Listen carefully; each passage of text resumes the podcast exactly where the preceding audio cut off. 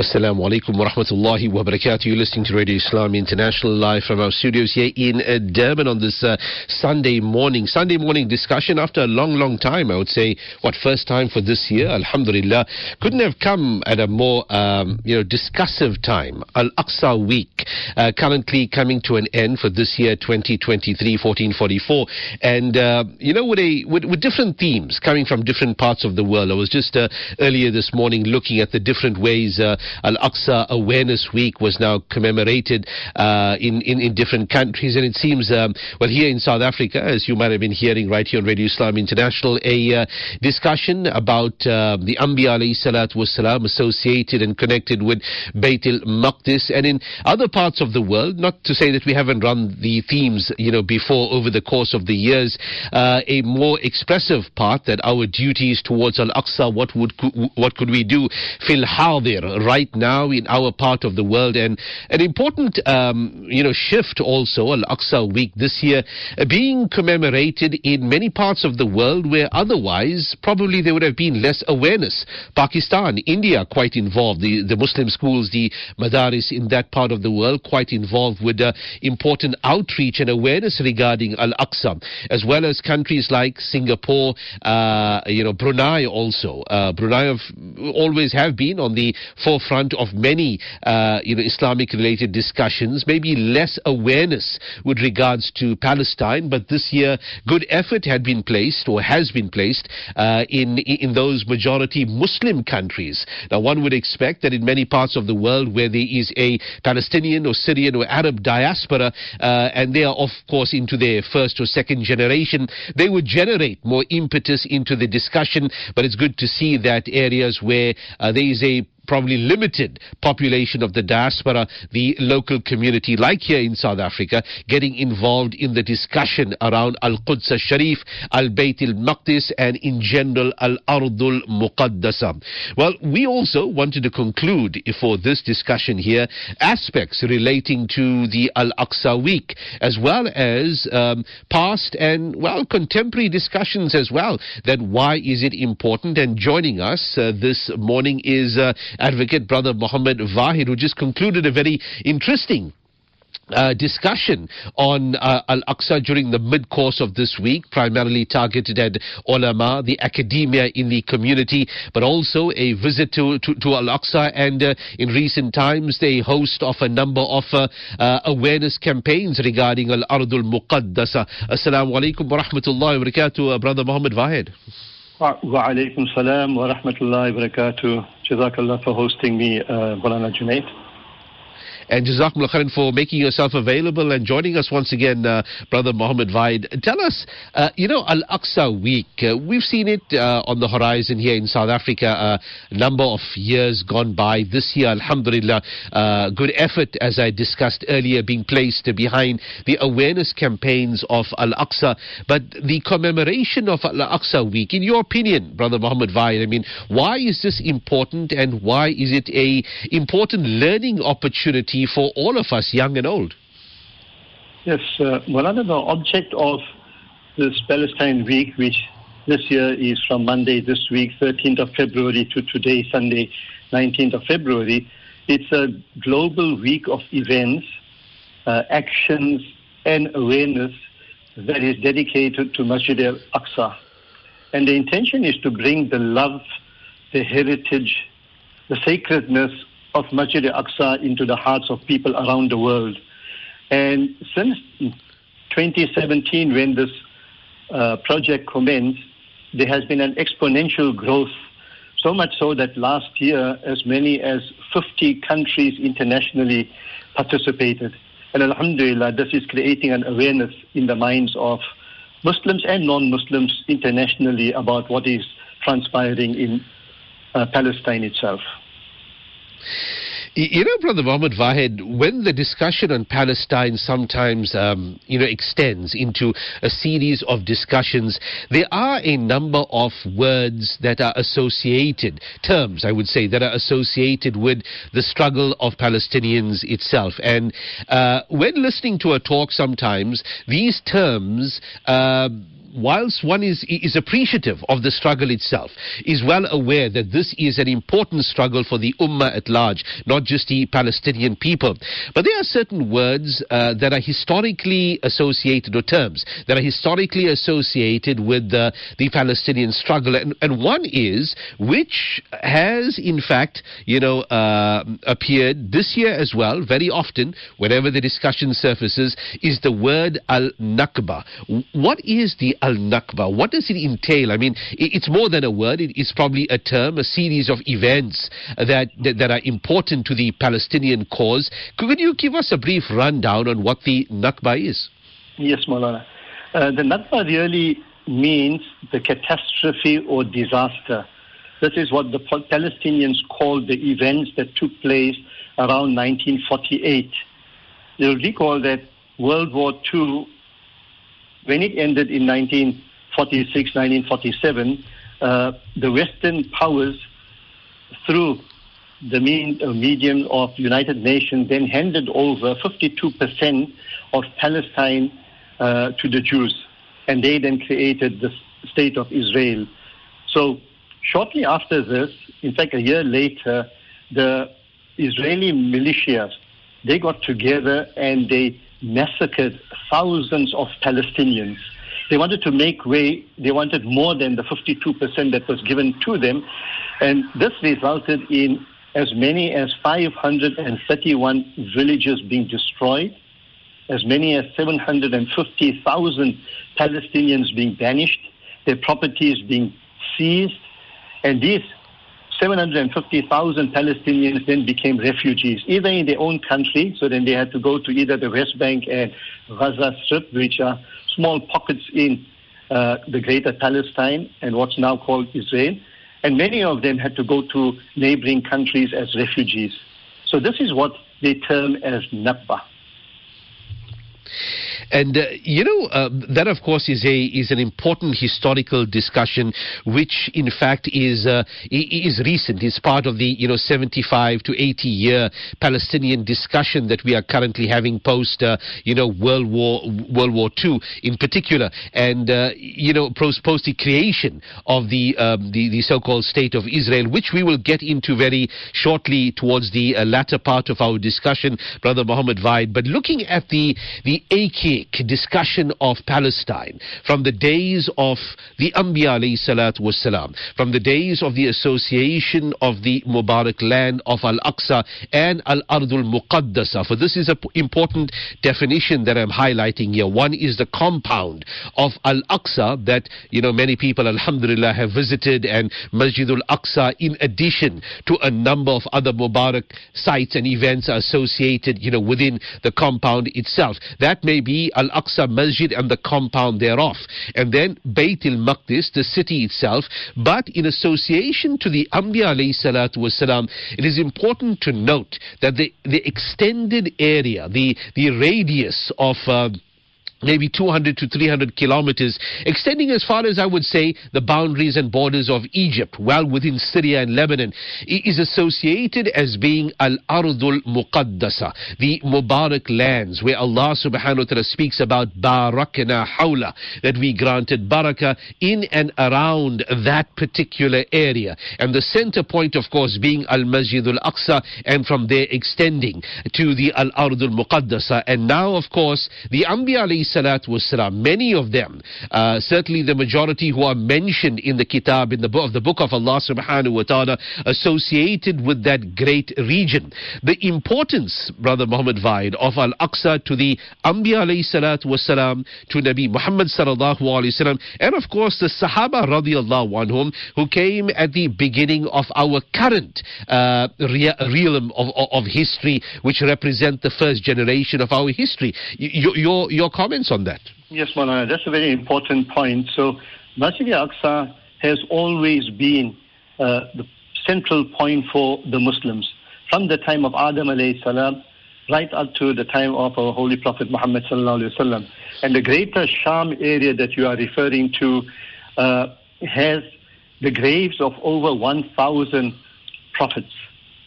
Uh, and if we look closer, if you look at uh, Baitul Maqdis itself, the Jerusalem area, the Masjid al-Aqsa area, uh, one realizes that out of the 25 prophets who are mentioned in the Quran, 80% of them were at some time in Baitul Maqdis. And famous uh, prophets that come to mind are Hazrat Adam alayhi salam, uh, Ismail alayhi salam, Ishaq alayhi salam, uh, Musa alayhi salam, Yaqub alayhi salam, Yusuf alayhi salam, right down to the Prophet sallallahu alayhi wasallam.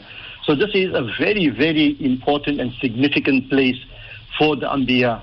Also, Maryam alayhi salam, she lived most of her life in Palestine. Isa alayhi salam was born in Palestine. He was resurrected from the Palestinian area. Uh, he will return to Palestine and he will also confront Dajjal towards the latter days uh, in a place called Lod, which is not far away uh, from Masjid al-Aqsa. So all these events have taken place and will take place in the Mubarak land of Baitul Maqdis. Hmm. You know, also another important discussion point are the defenders of Al Masjid Al Aqsa. And this, you know, Alhamdulillah, which is passionate to the heart of, of every one of us. The defense of Masjid Al Aqsa uh, from the current violations. And it's, it's, it's important to note that, you know, the attacks upon Masjid Al Aqsa by various elements of the world that are, of course, affiliated with, with the, you know, with Iblis, with Shaitan, it's, it's, not, it's not currently, it's not now. It's from the days of, of the Anbiya alayhi salatu wasalam, if one had to look at it, that even Musa alayhi salatu wasalam was instructed by Allah subhanahu wa ta'ala to take the Bani Israel after their departure from Misr, from, the, from Egypt, and to reclaim Al-Ardul Muqaddasa, and to reclaim, uh, you know, the, the, the Mubarak lands. That would have been the first port and call of defense to rid the land of occupiers so that the rightful believers may now occupy it. And, and in this case here, of course, the Bani Israel did not respond. When they saw the Amalika people that had now occupied it, well, their response to Musa salam was what? Idhab anta rabb, you and your Allah go and fight with these people. Thereafter, the generation after Musa salam were more assertive, uh, assertive. You had Yusha bin Nun and, and various other Anbiya wasalam, who Allah subhanahu wa ta'ala refers to, though even some may not be Anbiya like Talut, who was the leader of the community, uh, and, and Dawood alayhi salatu wasalam, uh, who's also mentioned in the Kitab Allah, who were more assertive by way of actually claiming what was theirs. But they were not the only defenders of Masjid al-Aqsa. Even what seems to be an offense is actually a defense. You are defending the land against uh, defilement by those who do not belong there, for ultimately the Tawheed and the oneness of Allah is what belongs in that particular part of the world. The defenders of Masjid al-Aqsa, especially by relation of our, uh, you know, uh, history, uh, the history of the Ummah, brother Muhammad Vahid. I mean, I mean, who are they? Th- those who are past and present. We hear of the more famous ones, Salahuddin Ayyubi rahmatullah alayh. Uh, we hear, of course, in the first generation, Umar bin Khattab radiallahu anh. But surely from beyond Umar radiallahu anhu, beyond, after the Sahaba radiallahu anhum, and in later Islamic history, there must have been those who maybe did not make it to the front page of our reading history for whatever reason, but played an important role in the defense of Masjid al-Aqsa over a series of assaults on the, uh, on the Al-Ardul Muqaddasa, which must have taken place over, over centuries. It's a very important point you are raising, Molana. Quite often we forget that Masjid al-Aqsa has been in the hands of Muslims more or less for about 1,300 years. From the time that Umar anhu liberated Masjid al-Aqsa in 637 CE, uh, 15 uh, Hijri, right up to 1917, right up to the First World War, the Muslims ruled over Masjid al-Aqsa, but for a short period of 88 years. So during this 1300 years, there must have been some great Islamic leaders Islamic dynasties that defended Masjid al-Aqsa, and quite often we forget about them. So from the time of Umar radiallahu anhu, right up to the time of Salahuddin Ayyubi, and right up to the time of the First World War, there were about eight Islamic dynasties that ruled over Masjid al-Aqsa and defended it. Uh, in fact, when the Crusaders ransacked Masjid al-Aqsa, uh, around 1099 CE, then the significant parts of Masjid al-Aqsa, and you have correctly pointed out that Masjid al-Aqsa is not just one uh, mosque in the compound, but the entire compound.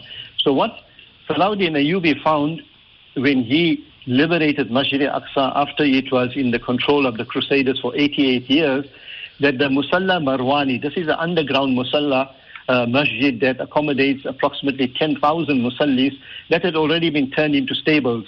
The dome of the rock masjid, uh, that can accommodate about 1,000 musallis as well, that was turned into the Templar Knights headquarters. And you know the Templar Knights, they were the higher class of the Crusaders. They were the leaders of the Crusaders.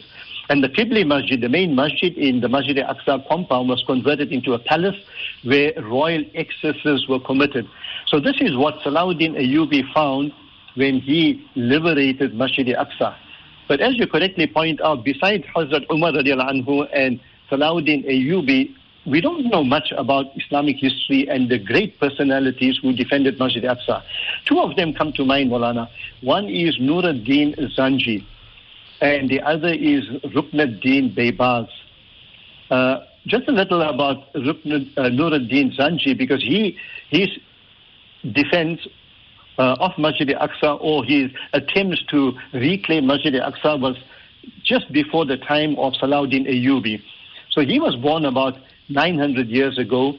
Uh, he assisted in uniting the Muslims uh, against the Crusaders, and even whilst he was the leader of Damascus uh, and in other parts of the Muslim world, especially in the Holy Land, when uh, the Crusaders were uh, giving problems to the Muslims, he would then go with his army without expectations of any money at all. He used to go and defend the Muslim countries. And he was such an honest and judicial person that the Jewish communities and even Christian people made treaties with him for his protection against the Crusaders. So can you believe it? Christians were making treaties with him for their protection against their own Crusaders, against their own Christians. So Nuruddin Zanji, his family was very closely related to, uh, were good friends of Salahuddin Ayyubi's family. Each family helped the other family in times of need. And Nuruddin uh, had given Salahuddin a very high position in the army in Egypt. Uh, Salahuddin comes from Iraq. Nuruddin was in Damascus. And when he, Nuruddin sent an army to Egypt to fight against the Crusaders, then he sent Salahuddin and he gave him a high position with his uncle.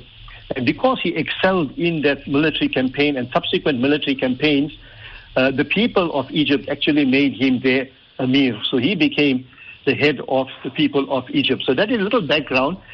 Now, when he had got his stronghold, Salahuddin Ayyubi, he wanted to link up with Nuruddin Zanji and now go towards Masjid al-Aqsa and liberate it. But unfortunately, shortly before that happened, Nuruddin Zanji passed away.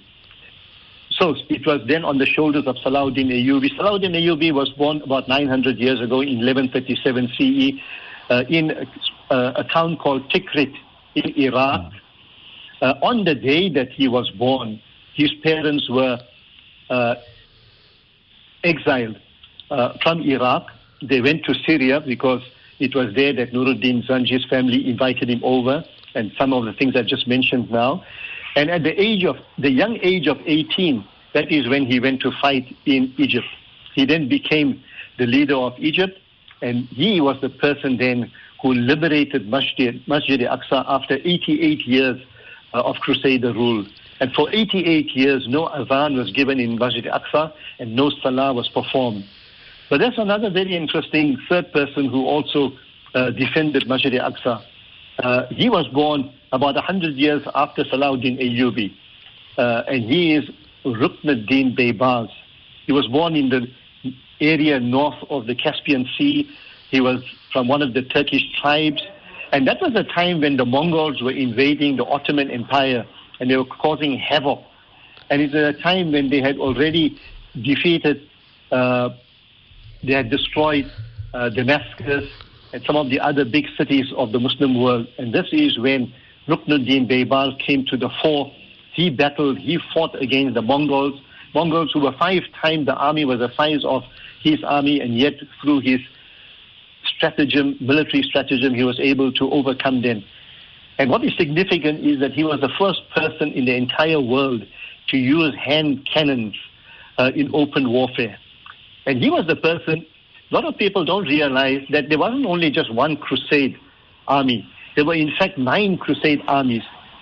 Uh, up to the time of Salahuddin Ayyubi, there were two crusade armies. From the third to the ninth crusade armies, it was mainly uh, Baybars who defeated them, who defended Islam against them.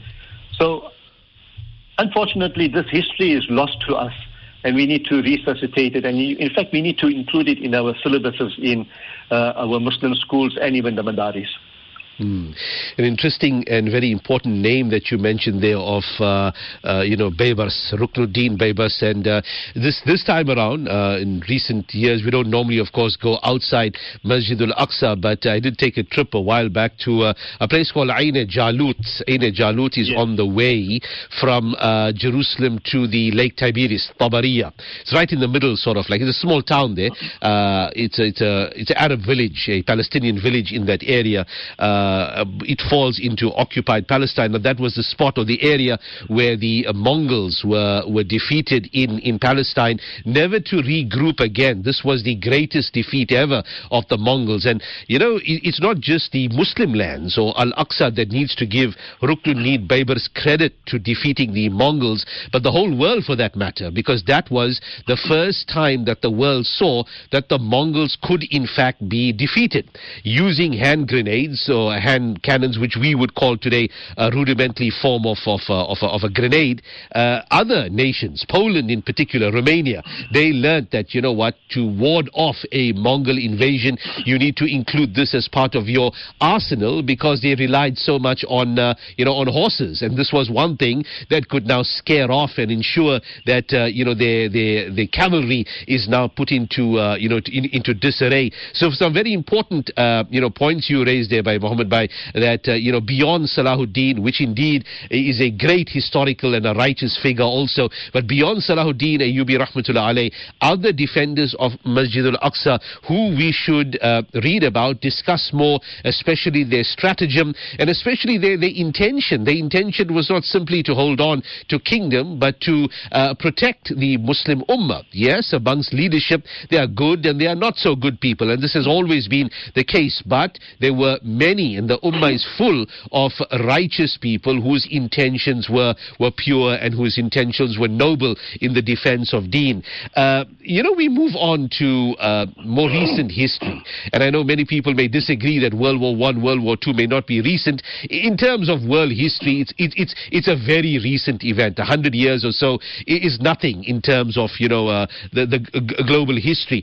Palestine being shaped by the world wars. We know that... Um, after the time of the mm. Mamluks, etc., came the time of the Ottomans or the Uthmaniyin, who were based in Istanbul, and by default, you know, the Jerusalem Al-Quds came under the greater dominion or the Mamlaka of the Uthmaniyin of the Ottomans. But then World War One demanded allies and treaties, and, you know, it also resulted in a very difficult time for the Ummah, not just in relation to Al-Quds, but globally when it came to land movements and people movements for the Ummah, many people, which is less discussed in world history. World War One took a great toll on, on, on Muslims, and this further exacerbated in World War Two.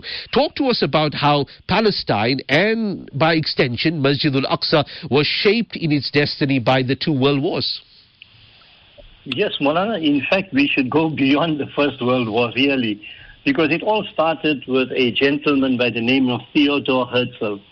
Uh, he was a Jew of German ancestry. He was born in 1860 in the Austro-Hungarian Empire. And at the age of 36, in 1896, he wrote a very significant book which was called Der Judenstaat, which really means the Jewish state. And in that book, for the first time ever, it was articulated about the need for a Jewish homeland in Palestine, where he stated that Palestine is our unforgettable homeland. So that is when the thought of creating a homeland in Palestine was first planted. And then a year later, in 1897, he organized the first Zionist Congress, the first Zionist Congress where he was able to bring like-minded people from different parts of the world, also Western, unit, uh, Western uh, Europe, championing the homeland cause. So that is where it actually commenced. And then at the time of World War One, uh, Middle East, including Arabia, was part of the Ottoman Empire. On the other hand, Egypt was a protectorate of the British Empire. So when during the just before World War One, when the Ottomans noticed that the British were trying to gain land in the Islamic world, and at a certain time they were they were having a problem uh, in penetrating the Muslim world, and they lost many many of their soldiers. What the Ottoman Empire decided that they will now attack Egypt, and when they attacked Egypt, Egypt then decided the British who were ruling Egypt, they decided that they actually needed support in order now to fight the Ottomans. So they pushed the Ottomans back, but it was with the help of the Arabs that they mm. succeeded in pushing the Ottomans back. And in fact, one of the reasons why they were able to destroy or defeat the Ottoman Empire at World War I was because of the assistance that the Arabs gave the West. And this is a time that the character that is famous, Lawrence of Arabia, came to the scene, and he played a crucial role in getting the Arabs to revolt against the Ottomans. So, with the defeat of the Ottomans, what the Britain, British then did was they began capturing all the lands uh, that were under the control of the Ottomans, and this was before the treaties were signed in, where they split up the land. But in the background, before 1917, there was a British High Commissioner by the name of Sir Henry McMahon, and he came to a conclusion a treaty with the Sheriff of Mecca, Hussein bin Ali. Hussein bin Ali, he actually wanted the Arabs to move away from the leadership of the Ottomans. So the Ottomans were ruling over the Arabs for a period of 100 years. So what the British did, they went to Hussein bin Ali and they told him, if you fight on our side, if you revolt against the Ottomans, then the whole of the Hijaz area, the whole of the what's Saudi Arabia today, that entire area will give it to you, including Jordan, Iraq, parts of uh, Syria, etc. So in the background, before World War One, this is what was going on. But hmm. knowing the British as they are, in the background, unknown to Hussein Ali, there was the Sykes-Picot agreement that was taking place and the Balfour Declaration. So the, the British were eager to have allies. They got the Arabs on their side. But there were two gentlemen by the name of Sykes, who was representing the British, and Picot, who was representing the French. And they decided among themselves to cut up the entire Middle East so the northern area of Middle East, that would go to the French, and the southern end of Middle East, that would go to the British, including uh, Palestine, which would be controlled by uh, international organizations. So whilst they were in bed with the Arabs who are now fighting against the Ottomans, in the background, they were conniving against the Muslims. And this is how they split up the Muslim world between them. And thereafter, we had in 1917 the Balfour Declaration, where the Foreign Secretary of the UK, Lord Balfour, wrote to Lord Rothschild and promising him Palestine. So this was all happening before 1917, before World War One. In World War One, Britain then had got the protectorate. They had the mandate over Palestine. Between World War One and World War Two, between 1917 and 1948, behind the scenes, betraying the Muslims, they were now planning the Palestinian lands to be given away to uh, the Israelis. And now we know in 1946 what happened, 1947 with the Nakba, 1967 the Six Day War, and eventually from 48% being in control of the Palestinians in 1946, 1947, now they have less than 15% in control of the Muslims. So this is in fact how world wars and time before World War, how all this shaped Palestine as we have it today. Hmm. Uh, you know, important note there, uh, Brother Muhammad Vaid, is your reference to the involvement of uh, the British with the Arab tribes. And, uh, you know, I think this, this can be described as the dangers of Arab nationalism or, or ethnic nationalism within a culture which was primarily pan-Islamism. That you had a pan-Islamic nation in the way of the Uthmanin, in the way of the Ottomans, maybe with the exception of, uh, of Egypt in the sense that Egypt was uh, and served as a British protectorate, but its legal system and one of its governors would be from the from the Ottomans. So you had a public that was generally governed by Uthmaniyin or Ottoman laws, but the country itself was, uh, you know, a British regarded as a British protectorate. But the general mood across the Muslim world, even in areas that were far away from the from the Ottoman lands, Morocco, India, for example, was one of pan-Islamism. There's even pictures of uh, Muslim soldiers from, from India refusing to fight against, uh, you know, the Germans because the Germans had allied with the Ottomans who were executed in, in Singapore. Uh, and, and the whole idea behind it, there's up to 1,500 Muslim soldiers that were executed by the British. They were supposed to serve as, uh, you know, the, the Indian infantry in Singapore, but refusing to participate in World War One because they recognize something which is known as pan-Islamism, that the, the Ummah under one banner, even if you make a treaty, well, you know what, you have to respect that treaty. Uh, and, and though we may not be effectively in, in, in, a Muslim country, we are no doubt bound by the rules of, uh, of the Khalifa in, in Turkey, in Istanbul, no matter how weak politically he, he may be. And the British actively used Arab nationalism, which we still see, which is the very foundation of many issues in the Middle East that we have today.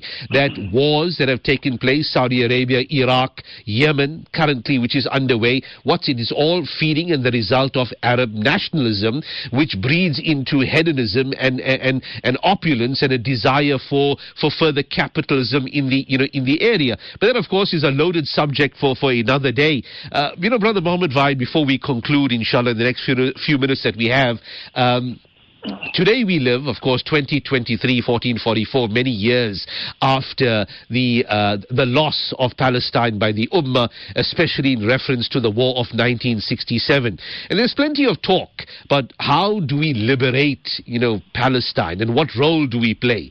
One thing is we far away in South Africa, right here. What role do we play? And also, you know, an important point is that what type of liberation do we want? Is it a secular liberation of simply uh, political direction and, and, political strength. It is an is it an Islamic uh, you know liberation that where the deen of Allah subhanahu wa ta'ala will flourish and the ahkam and the laws of Allah are supposed to flourish in that area. What type of liberation? Well, that also is a discussion that we need to focus. For quite often, liberation struggles become well popular struggles, but in the case of deen, there is no such a thing as a popular struggle. It's ultimately to establish the law of Allah subhanahu subhanahu wa ta'ala. Talk to us about our role in the liberation of, uh, of Al-Aqsa in the time that we are living in, Brother Muhammad Vaid. Okay.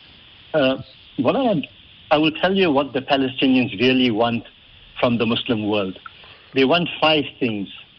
The first is they want us to make dua for Baitul Maqdis daily. Whenever we're sitting down and making our own dua, we should keep a portion of it for the Palestinians.